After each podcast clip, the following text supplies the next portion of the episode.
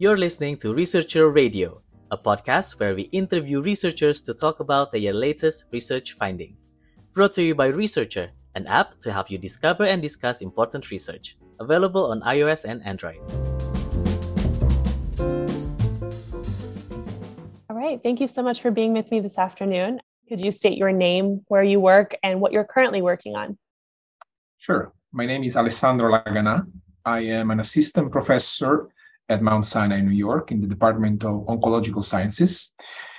I work on computational cancer genomics and precision medicine uh, with a specific focus on multiple myeloma, which is a cancer of uh, uh, the blood, specifically of the bone marrow uh, plasma cells. Mm-hmm. And um, I'm currently working on several projects around multiple myeloma. And in particular, I believe today the, the focus will be on uh, one specific uh, research that we have been uh, we're about to publish with it's going to appear soon on JCO Precision Oncology that uh, aimed at understanding uh, learning markers to predict response to a specific drug, myeloma drug uh, called selinexor in in myeloma patients. Fantastic. And yes, you did mention that we're going to talk about that paper in particular. Um, so if you could perhaps provide like a quick summary with the takeaways from that paper in particular. Sure. So uh, this study, um, so let, let me actually start with a, a little back with with uh, uh, the purpose of this uh, yeah drug. So uh, selinexor is a drug that was approved a couple years ago for uh, patients with advanced myeloma disease, so patients that already had failed uh, other therapies. And uh, um, it's a drug that is effective in uh, in roughly 25%, I would say, of the patients. Uh, and it may have some serious uh, adverse effects, side effects. So it is really important to be able to understand which patients are going to be more likely to respond. So to, to do better patient selection. And so far, there, there hasn't been anything uh, that, that has been discovered in that regard. So it's been difficult to understand how to better select patients for this treatment. So this was the background. So um, we wanted to uh, we've been working on precision medicine of myeloma for, for a number of years. I, and I collaborate closely with the multiple myeloma clinic here in Mount Sinai. So one of the goals of my research is to translate, to, to find novel things, of course, about myeloma, but also to translate these things into uh, actionable uh, items in the clinic so that we can actually uh, help patients uh, in our clinic and more broadly through publications uh, reach you know larger community and uh, um, so what we did in this study specifically was we uh, we analyzed data RNA sequencing data from patients that received selinexor in a clinical trial called the Boston Clinical Trial. Uh, we had access to data for uh, from 100 patients. 53 of these patients uh, had received selinexor, and 47 were, were in the in the control arm that received standard of care therapy.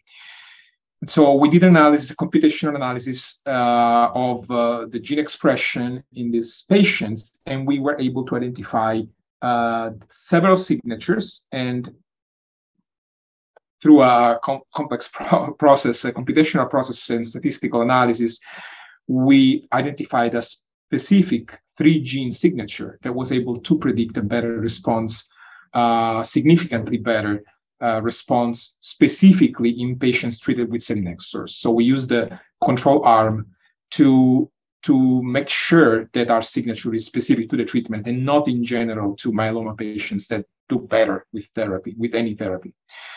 And then we validated this signature in an additional data set of 64 patients that uh, had received selinexor also uh, in another trial called STORM.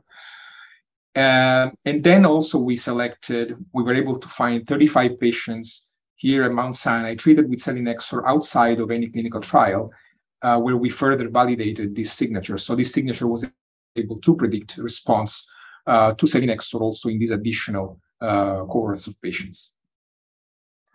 Fantastic. Um, and I, you, I know you touched on this earlier, but if you wanted to add anything else about how this relates, I guess, to the medical practice and, and specifically about, you know, therapies, treatments, and, you know, patient outcomes in general.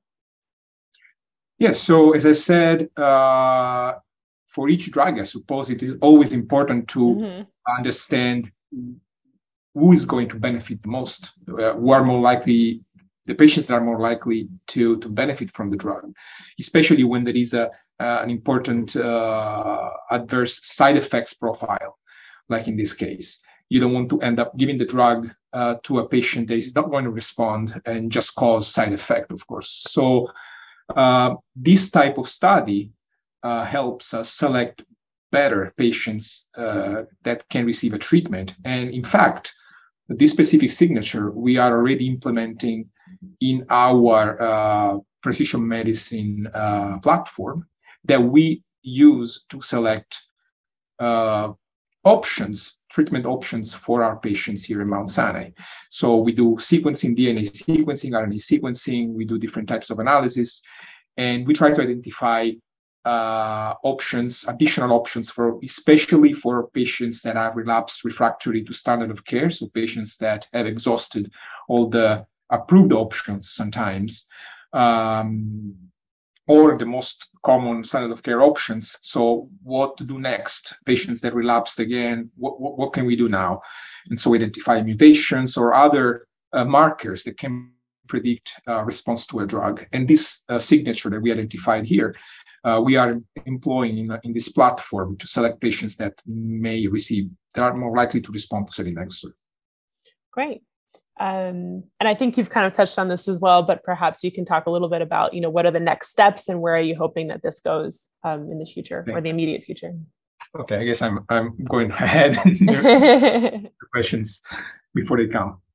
But yes, so uh, immediate future is this one to to use these these uh, uh, markers in in our system to predict response to the drug, so that can help select patients we are also preparing a clinical trial uh, for precision guided, I would say a precision medicine clinical trial, so guided by uh, DNA and RNA sequencing, uh, where we will uh, select the best option among a few different options for each patient that is enrolled. And this will be one of the arms of the trial. So uh, we will uh, further evaluate uh, this signature in this context. And then, uh, since this is a small signature of only three genes, uh, we think that there may be other faster assays that could be developed uh, based, for example, like we said in the paper, like a, a PCR test, something that can be more uh, cheaper, I would say, and easier to do uh, rather than do a full RNA sequencing experiment. And so this would be another uh, possible scenario for the future. And then, of course, we're interested also in understanding a little better the mechanism behind uh, the response to selinexor and how these three genes are implicated. Uh, what are the pathways? What really uh, is different in patients that have these uh, uh, three genes uh, overexpressed that and why this confers them a better response. Thanks for tuning in to Researcher Radio. Join us next time as we continue sharing the latest findings and insights. This show is edited and produced by Trisa Triandesa Cahyaman. Music by Kevin MacLeod from Incompetech.